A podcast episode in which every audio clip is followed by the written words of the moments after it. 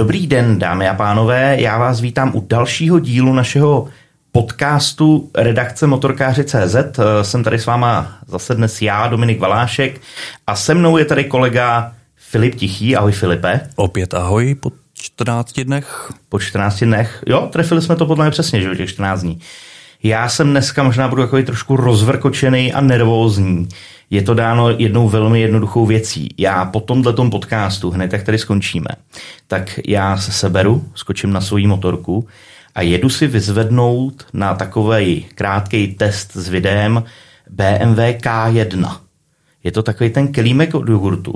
Podle mě už jsme na něj někde narazili, když jsme v jednom předchozím dílu podcastu nesprávně řekli, že je to první motorka s ABS, ona je to jedna z prvních, ale vlastně druhá.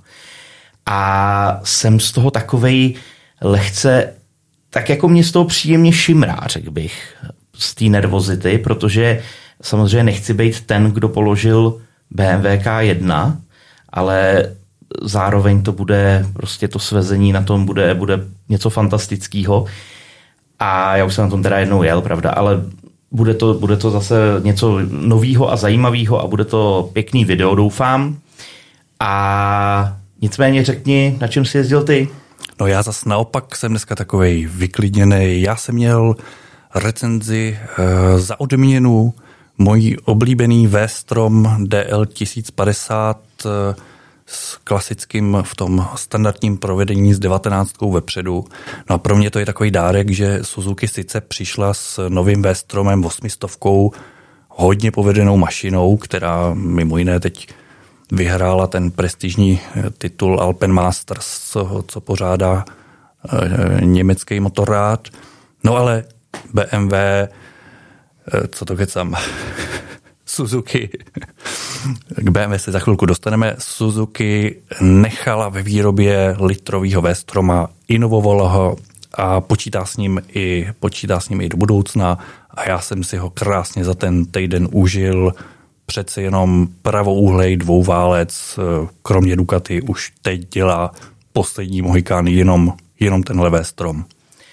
Je pravda, že Suzuki se úplně nežene kupředu s těma velkýma inovacema. Suzuki prostě nechává ty modely tak jako plynout a znít a dlouhou dobu je tak jako jenom postupně šolíchá a inovuje. A myslím si, že to je docela fajn přístup, že motorkáři... No a hlavně udržuje furt nějakou rozumnou cenu, nežene se za mašinama za 600-700 tisíc, ale pořád jsou to mašiny pro lidi a to my lidi chceme. Přesně tak. Takže já si ještě teda přihřeju polívčičku, to není o tom, na čem jsem jezdil, ale s čím jsem jezdil. A před pár dny, tak na motorkaři.cz konečně vyšel můj test head-up displeje do helmy. A koukal jsi na to, co si o tom myslíš? Koukal jsem a v podstatě jsem rád, že už se toho skoro asi jako já ve své kariéře úplně nedožiju, že by se tohle masivně rozmohlo. Hele, já s tebou v zásadě souhlasím, ono je to opravdu trošku blbost, potažmo ty máš hezký displej a hezkou možnost, jak si něco zobrazit jako přímo před sebe do zorního pole, jenomže ty tam nemáš co zobrazit. Prostě tam jako nejzajímavější údaje, který ty tam dostaneš, tak je šipičková navigace, která je tak nějak v principu docela na prd upřímně. A pak tam dostaneš jako jméno volajícího, když máš interkom a seš ochotnej zvedat na motorce telefony. No a pak je tam rychlost a to je vlastně jako tak nějak asi všechno, no. Kdyby to umělo komunikovat s tou motorkou, víš, kdyby to umělo jako nahradit budíky, to by bylo zajímavé, ale takhle vlastně je to taková hračka, která je při vší upřímnosti trošku k ničemu. Tak, motorky je úžasná záliba, zábava a tohle je něco, jako kdyby vám někdo do tenisové rakety chtěl dát jméno volajícího do displeje. Asi zhruba stejně chytrý a užitečný mi to přijde. To je docela vhodný příměr, no. Tak, taky se odehrály nějaký novinky a ta jednoznačně největší, o který teďka všichni mluvějí, a už se člověk pomalu bojí otevřít prkínko od záchodu, aby to na něj nevykouklo, tak je samozřejmě BMW R1300 GS. Správně, Honda Motokompakto. To není hlavní novinka. Ne, teď je největší hit nový GSO a tam byla i moc zajímavá ta anabáze toho představení, kdy už před 3 týdny Mělo BMW nějaký takový problém v Americe, nebylo to nic vážného, na chvilku zastavili prodej, protože jeden dodaný díl by mohl vyprovokovat agenturu pro životní prostředí, tak zastavili prodej motorek, teď ho vyměnějí, obnovějí, všechno v pohodě. No ale aby se o tom tak úplně nepsalo, tak utekli čistě náhodou nový fotky novýho GSa s takovým tím hodně odvážným předním světlem. Já mám prý zakázáno tomu říkat rozplátlá chobotnice, tak to pak vystřihneme, že jo, z toho. No, jasně. No, určitě.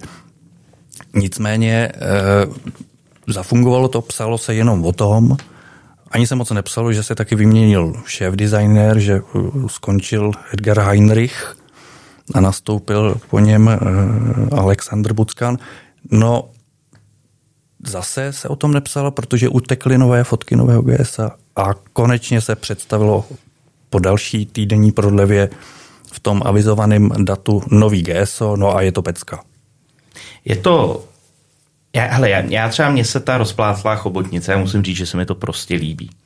Já se vůbec nebráním k tomu, když ty značky se pustějí do nějaký odvážný změny toho designu. Mně se tohleto třeba líbí, vlastně se mi to líbí moc, celá ta motorka se mi líbí. Jestli bych něco tomu, asi nemůžu říct, že bych to tomu vytknul, ale jestli bych něco chtěl u toho GSA, já neustále obdivuju, že oni ho furt berou jako to cestovní enduro s důrazem na enduro, to znamená i na ten terén. To je to Gelandestraße. Ano, přesně tak. A že vlastně nový GSO je endurovější a offroadovější, než kdy předtím bylo. To se mi hrozně líbí. Na druhou stranu si myslím, že by mohli jako pokrčit ramenama, uznat, že většina majitelů se svým GSem do terénu nikdy v životě nepojede a udělat nějakou verzi na 17-palcových kolech, protože takhle to má 17 vzadu, 19 vepředu. A myslím si, že by měli udělat vyloženě jako silniční verzi GSa. No, člověče, hele, není žádnej, skoro bych řekl, majitel GSa, který by si to předělával na 17 dopředu, ale je hodně majitelů GS, který si to předělávají na 21 vepředu, takže skoro bych řekl, že zákaznická základna možná ještě by volala po té 21 po ještě větším terénnějším zaměření. No, hele, to je na dlouhou diskuzi, o tom můžeme třeba někdy udělat separátní podcast. Nicméně my se můžeme pomaličku asi dostat k našemu hlavnímu tématu dneška, protože spousta lidí kdykoliv průběžně vybírá motorky. Teď, že jo, nastal pomalu podzim, takže lidi přestávají na těch motorkách jezdit, o to víc na ně koukají na internetu, vybírají třeba, co by si koupili. A třeba zejména ty začátečníci, kteří jako přemýšlejí nad tím, že by teda skočili do světa motorek, udělali si ty áčkový papíry a že by si samozřejmě rovnou chtěli koupit něco pořádného, že jo. Měli by si koupit to GSO, který tu novou 1300, kterou má, jejich soused má 1250, jak oni by teďka mohli mít tu 1300. Co myslíš, je to prostě ta nejlepší motorka, ta motorka, který by měl dospět tvůj výběr motorky?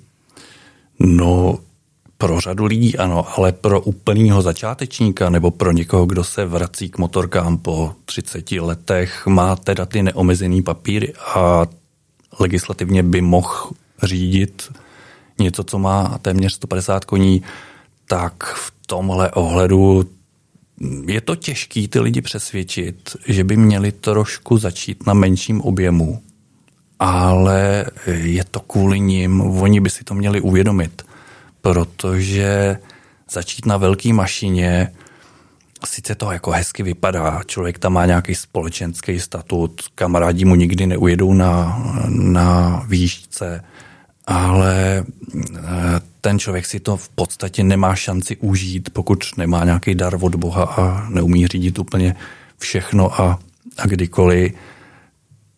Prostě silná mašina je logicky těžká, každý hnutí plynem o milimetr tam pouští 20 koní navíc nebo míň na zadní kolo. Brzdy jsou dimenzované na rychlosti přes 200, takže sebe menší stisk páčky se brutálně projeví nějakým zpomalením. všechny tyhle věci málo kdo úplně na začátku tak dobře ovládne, aby si to ještě užil a aby se netrápil, zvlášť pak v těch pomalých rychlostech, kdy ta mašina by prostě neměla být o stresu a o tom, jestli mi to někde nespadne, protože já si nejsem úplně jistý v tom otáčení na té silnici. Jo, jet rovně po dálnici 160, to není takový problém, ale přesně ta manipulace, to přežít to v těch zatáčkách, tam takový ty starý dobrý rady, hele, trošku se vyjezdit aspoň na tom 3 kile, pak mít něco nakrátko, 500, 600, 700 a pak teprve se pouštět do těch litrů. Je to o tom, aby si to člověk užil, ne? A aby to teda taky přežil. To jsem chtěl říct, to je strašně taková hezká poučka, která se mi poslední dobou zarela. Vlastně nemá být měřítko toho, jestli jsi užil jízdu na motorce, to, jestli jsi to přežil, ale to, jestli jsi to opravdu užil a jestli jsi tu motorku zvládnul využít podle těch svých možností a jestli ses prostě dobře svez. A nikdy se dobře nesvezeš, pokud nebudeš vyježděnej a potažmo nemusíš být až tak vyježděnej, ale pokud budeš mít motorku, která dalece přesahuje tvoje schopnosti, takhle bych to asi řekl. No a tam je další věc, že při té jízdě na motorce je moc pěkný, když vy někde v příznivých podmínkách z té motorky jako vyždímete maximum a využijete ji naplno. Přesně tak, proto i třeba spousta motorkových novinářů tak má velkou slabost třeba pro ty 3 kila a 4 kila. A je to z toho důvodu, že jsou to motorky, kterým ty můžeš prostě na okresce držet vlastně plnej knedlík. Můžeš je ždímat, můžeš jako využívat to jejich maximum, aniž bys to někde přeháněl, výrazně řeknu. No já si v souvislosti s tím vzpomínám na svoji nejsportovnější jízdu v životě. To byl před 20 lety na Malaguty Dragon 50. To byla dvoutaktní 50, která jela 80-90 za hodinu, byla pěkně jako vyhnaná do otáček. A tam člověk furt musel jet úplně naplno, přesně musel vystihnout, kdy podřadí, protože jinak to táhlo jenom nahoře a pak to začalo zdechat. To byla jízda, kdy člověk opravdu ze sebe dostal a z toho sepětí jezdce a stroje maximum a užil si to a ta rychlost 90 km za hodinu, to byla ta krásná odměna potom. V dnešní době sednout si na něco, co má 180 koní a poslat tam celých 180 koní pod to zadní kolo a pořádně to vytěžit. Tyjo, veškerou tou elektronikou jakž takž někdy, ale už na to má pár prostě bohů a nad lidí, a to třeba já vím, že nejsem, můj limit 130 koní, který jako snad ještě dokážu si tak jako hezky naplno využít a víc asi nepotřebuju. Takže myslím si, že výběr motorky po stránce kubatury můžeme prostě uzavřít tím, že si každý musí zvolit ten svůj limit a že absolutně není žádná ostuda koupit si do začátku 300 nebo 400 a vyjezdit se na tom, zejména pokud úplně začínám, anebo pokud se vracím třeba, přesně jak si říkal, jezdil jsem před 30 lety na kejvačce, ono to jako nemá nic moc společného s výkonama dnešních motorek, takže přesně vzít si něco menšího, vyjezdit se, jít tou cestou tý nejdřív menší a potom první velký motorky. No, plně souhlasím a rovno bych se vrhnul k tomu samotnému, k tomu tématu, jak přistupovat k tomu výběru motorky, protože většina profiků, motorkářů zná takový ten dotaz v hospodě. Hele, tyjo, já chci tadyhle z toho jezdit, co si mám koupit? Je tohle dobrá motorka? No a to je taková ta otázka, na kterou se nedá úplně odpovědět, protože motorky jsou o emocích, je to nádherný koníček a je to jako kdyby se vás někdo zeptal, hele, chci si pořídit ženskou, jako si mám pořídit ženskou? No jo, nebo jaký si má postavit barák? To je všechno, co tuhle otázku si člověk musí jako napřed zjistit, jaký je on, co od toho očekává, jaký styl, co mají kámoši, co se mu líbí v televizi, co se mu líbí na fotkách, je to o té estetice, je to o tom nádherném zvuku, který tě láká, to bychom se tady mohli zabřednout do diskuze jednoválec, dvouválec až šestiválec. Všechny tyhle věci si nějak vyhodnotí, no je to hlavně o tom majiteli. Přesně tak, je to o majiteli a pokud se člověk třeba v jednu chvíli rozhoduje, jestli si má koupit Harleje, anebo jestli si má koupit Panigale, tak pokud samozřejmě nemá na to, aby si koupil oboje a do té garáže to postavil vedle sebe, tak si myslím, že by si vlastně neměl ještě kupovat nic a že by měl ještě chvíli zvažovat a poznávat to, co vlastně chce, aby mu ten výběr začal nějakým způsobem dávat smysl. A právě proto, tak tady máme poměrně dost nástrojů a my si tady přihřejeme políčičku jako motorkaři.cz, protože u nás si myslím, že co by platforma pro výběr motorky, tak je to poměrně jako barvitý. My toho nabízíme vlastně spoustu. Máme motokatalog, máme databázi motorkářů, kde se člověk může podívat na uživatelské zkušenosti s tím, kterým strojem. Máme samozřejmě testy a máme třeba fórum, kde se člověk může ptát na velkou spoustu dotazů ohledně výběru motorky a dostane na to velkou spoustu velmi barvitých odpovědí. No a v posledních letech máme všechny naše recenze, nebo velkou většinu našich recenzí taky doprovozený videama, který zase o těch emocích řeknou podstatně víc než suchý psaný text. A ten zvuk, ten pohled z přilby, ten point of view z první osoby, to jsou zase všechno věci, co si myslím, že děláme dobrou práci a pomáháme přesně při tomhle výběru motorky si lidem ujasnit, co chtějí. Nicméně ani to nestačí a nic nenahradí ten přímý zážitek, kdy vy si poctivě budete celou sezónu chodit po dílerech, domlouvat si půjčení testovaček, zkoušet si, co přesně vám sedne, protože není nic horšího, než si koupit mašinu jenom podle takových těch jako dojmů, pak na ní sednout a zjistit, jo, ale vlastně mě na tom úplně ta pozice nevyhovuje a to drnčení, to jsem si představoval jinak, tak já na tom rok odjezdím. No. Tím se dostáváme k tomu, jak by měla vypadat ta testovací jízda. A třeba, a to mi řekni, to mě zajímá, co si myslíš o takových těch velkých, relativně masových akcích, kde můžeš během chvíle dostat pod zadek prostě několik motorek, můžeš se svíst na 10 různých motorkách, v 10 různých kategoriích, na každý se sice svezeš relativně pár minut a pár kilometrů, ale nasaješ nějaký takový ty první dojmy. Má to smysl podle mě na takový to, aby člověk získal hrubou představu o tom, co chce a co se mu líbí, tak to podle mě smysl docela dává. Určitě to přímý srovnání, kdy já přesedám z nějaký mašiny na jinou, je to všechno o tom, že já jsem na nějaký motorce tam přijel, tu mám zažitou, to mám nastavený jako takový etalon, tohle je standard, tohle je motorka, takhle to až doteď vždycky bylo. A najednou jsem v úplně jiném světě a mám ho na 20 minut, já vlastně za těch 20 minut nestihnu vůbec ani zjistit, co si myslím a už přesedám na jinou.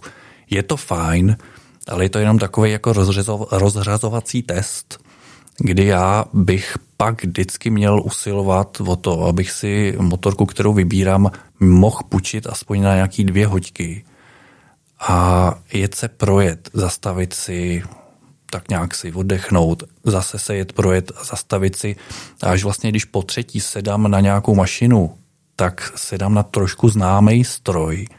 Už vím, vnímám, poznám, co v tom motoru se děje, poznám, jak reaguje odpružení, jaký jsou vlastně brzdy a můžu to trošičku si vyhodnotit.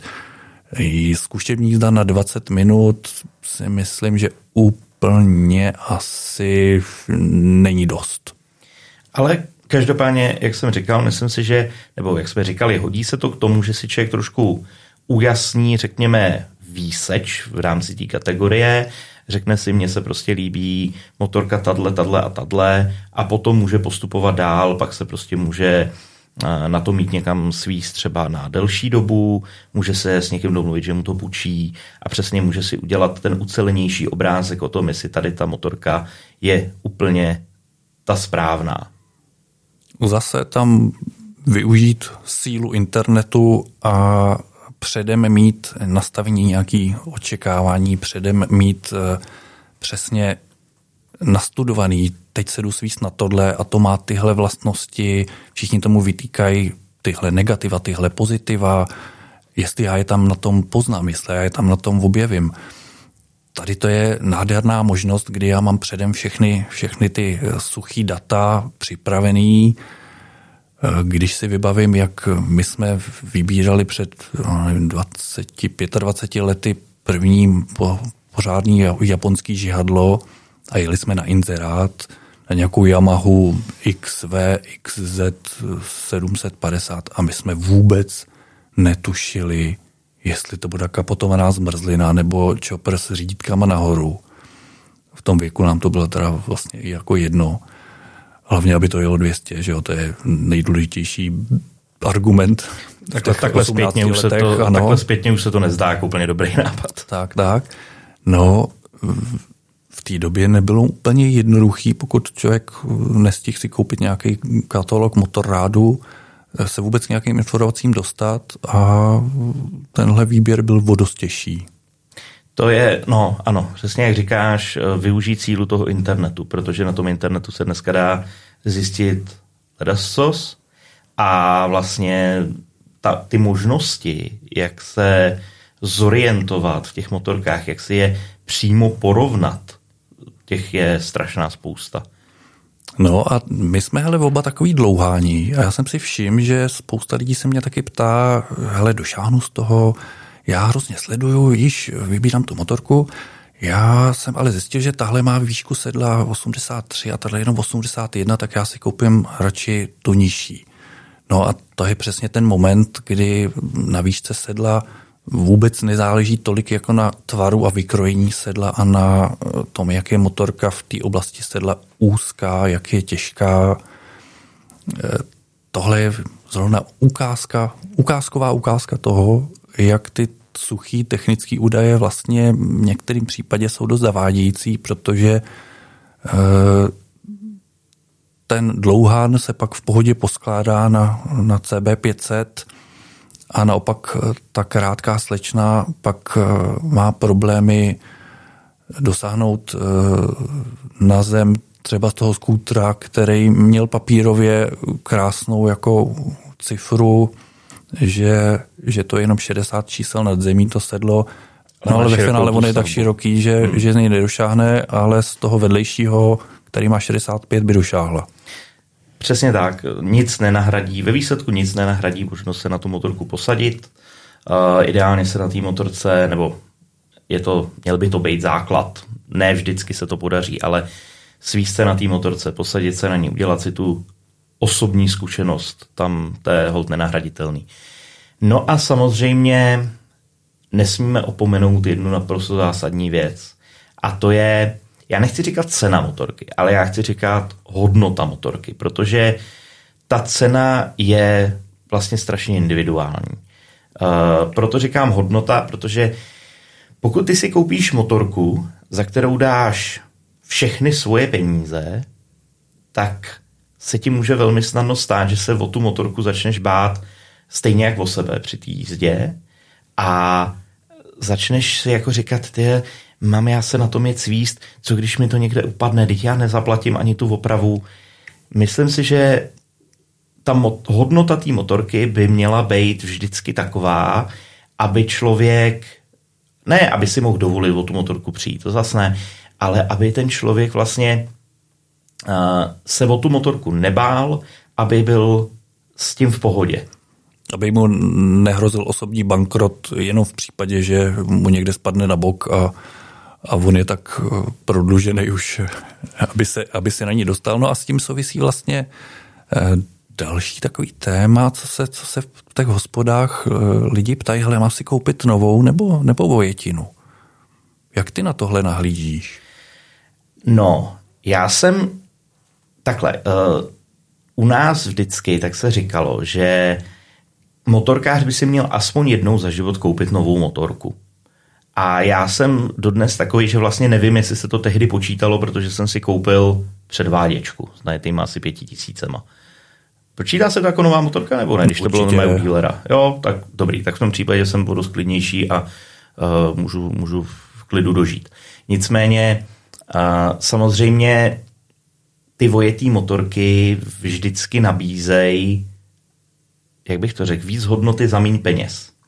Ale je to prostě, víš, že nejseš ten první, nevíš, co přesně se dělo před tebou. Já se teda nechci dostat k těm analogiím, k té analogii s těm ženským, ale každopádně mít tu motorku vojetou, jasně, dostaneš za míň peněz výrazně větší hodnotu motorky. Na stranu druhou prostě je tam hrozná spousta možných rizik a takový to, když přijdeš k tomu dílerovi, můžeš si půjčit tu předváděčku, popovídáš si, dostaneš kafe a nakonec, na konci tohohle všeho zážitku, tak si odvážíš tu novou motorku se zárukou, voňavou, prostě nejetou na pneumatikách, který ještě na sobě mají různý značky, tak je to taková příjemná, je to prostě příjemný zážitek. Je to o dost příjemnější zážitek, než když tu motorku někomu odvezeš ze Stodoly. Jo, a asi chápem oba, o čem mluvím. Prostě. Jo, taková ta příjemná jistota, že přesně vím, co s tím strojem bylo. No a pak taková ta nejistota, hele, jo, mně se to nějak tý zatáčce začíná žvejkat. On něco říkal o tom, ne? Že ještě bude třeba vyměnit tohle, nebo tyjo, a ta prasklina na rámu, nebyl to opravdu prasklý rám, jo. Je to takový, je to poukázka na větší pravděpodobnost nějakých problémů, no ale samozřejmě, jo, za poloviční cenu vy si dopřejete podstatně větší výkon, podstatně zase třeba charizmatičtější mašinu, takovou tu vysněnější. Tohle je otázka, na kterou zase neexistuje samozřejmě žádná jednoznačná odpověď. V té hospodě tam by se to asi vyřešit dalo, ale tady si rozhodně k nějakému zásadnímu soudu netroufneme. Tak ono samozřejmě záleží, protože jak už jsme říkali, ta motorka je to vždycky trošku volba srdce a tomu srdci člověk často neporučí. A aby jsme se bavili konkrétně, tak velmi často, tak abych teda říkal konkrétní značky, má si člověk koupit novou Hondu, která prostě přesně bude mít všechny ty aspekty a plusy té nové motorky, a nebo se má koupit vojetou Ducati za stejný peníze, jako je ta nová Honda, která ale má přece jenom víc toho italského ducha, že jo, a má to, co ten člověk chce, prostě, jo, řekněme, že je to motorkář, který celý život koukal po tom, že si jednou Ducati koupí a teď prostě je tam ta příležitost, teď se to naskytlo. A na druhé straně je ta jistota té nové Hondy, třeba může ještě pár let, že ho, počkat, prostě odjezdit si pár sezon na Hondě, pak si tu Ducati koupit novou. Tohle to jsou věci, které jsou extrémně individuální, které si musí každý sám v sobě probrat. A někdy je objektivně lepší jet to na jistotu, někdy na druhou stranu, jak říkám, tomu srdci neporučíš. No, jediná rada, co bych si takhle troufnul, pěkně plácnout od stolu, je pořídit si jednu novou a pak si pořídit ještě nějakou vojetou, jo, a zjistit si to, že jo. No a pak vlastně se můžu zjistit, že ještě bych potřeboval k té silničce ještě něco terénnějšího a k tomu terénnějšího něco kruizerovějšího. No a zase, když člověk už má 3 motorky a vybírá 4, což si zase myslím, že řada našich věrných čtenářů, co nás už sledujou díl, má tohle štěstí, zaplněné garáže, tak to je zase úplně jiná disciplína výběru dalšího stroje, kdy já ho chci zapasovat k tomu, co mám, k těm značkám, co mám, k těm stylům, co mám, vlastně i k tomu stáří mašin, jestli já si kupuju jenom voňavky nový, nebo už mám 4 starý a umím se o ně starat a vím, na čem jezdím. No potom zase, když vybírám další motorku, tak jsem v úplně jiné pozici. A to si myslím, že je asi taková dobrá a možná i finální rada pro ty, kteří k tomuhle ještě nedospěli. Většina motorkářů k tomu dospěla. U jedný to nikdy nekončí.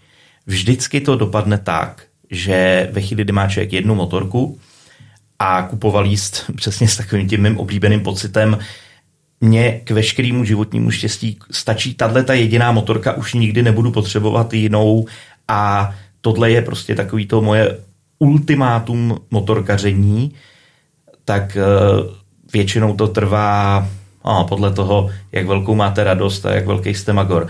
Většinou to trvá třeba pár měsíců řádově, než člověk začne zase tak jako pokukovat. Poprvé otevře ten bazar na těch motorkářích a poprvé se začne koukat, co je tak jako v nabídce, co by se mu líbilo, zkoukne nějaký test. No a zase už to jede, no. A seš tam, kde jsi byl a teď prostě jenom stojíš před tím rozhodnutím, jestli tu původní prodat, anebo jestli tu garáž naopak rozšířit. A vždycky je lepší rozšiřovat, že jo, co si budeme. Jo, a trošku se oklikou vracíme k tomu našemu úplnému začátku, protože na světě je takový ten fenomén toho GS-a, a sice univerzálních motorek, který tak trochu umějí všechno, tak trochu dovolej úplně všechno, tak trochu stělesňují každý ten typ emocí. Jo, shodou okolností je to ta adventure kategorie, který možná i tou elektronikou, tím technickým vývojem, už to není jako kompromis, že dřív ty motorky byly tak jako na všechno, ale vlastně byly na všechno na houby. Jo, oni dneska už skoro v všech těch disciplínách jsou sakra dobrý. To bez zesporu. Je fakt, že motorka jako je GSO, i když teda za mě osobně je to Multistrada V4 teda, ale motorky tohohle typu opravdu umějí zastoupit vlastně všechny možné kategorie. Ale je to přesně o tom, že člověk si koupí tady GSO, řekne si dobrý, teď mám motorku na všechno, jinou už nikdy potřebovat nebudu. No a pak stejně přijde ta krize středního věku a člověk zjistí, že potřebuje Harley, že jo? Třeba Harley, pak potřebuje si nechat postavit nějakého customa, café racera přesně pod sebe, přesně pro sebe podle svýho designu a tak.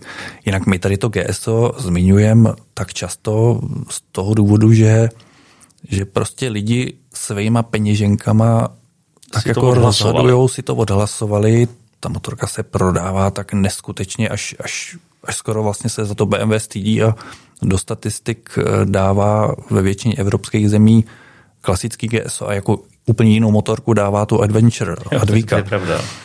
Protože kdyby se to sečetlo, tak to je tak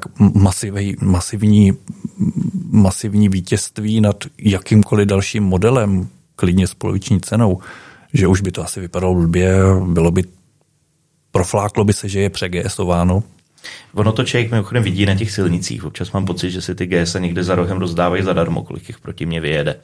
Tak, anebo pak ty Afriky, který si zmínil tu Hondu, to je zase přesně, co si lidi odhlasují peněženkama, co se prodává, po čem jdou, to vlastně rozhoduje. Jako, co my fajnšmekři si vybereme, třeba Multistrádu V4, kterou bych taky jako docela v té garáži uvítal, ale já na ní nemám sebekázeň, abych ji nepřežil dlouho. To je motorka, kterou vím, že nikdy její výkon celý na silnici nedostanu ve zdraví, takže asi takhle. No, takže zakončíme to finální otázkou. Je BMW R1300 GS nejlepší motorka na světě? Ticho. Filip Tichý je tichý. A já říkám, že ne, protože nejlepší motorka na světě bude ta, po který už si nikdy žádnou motorku nebudete muset koupit. Takže nikdy žádná nejlepší vlastně nebude. Přesně tak. No. Takže šťastnou ruku při výběru. My se loučíme a zase příště. Ahoj.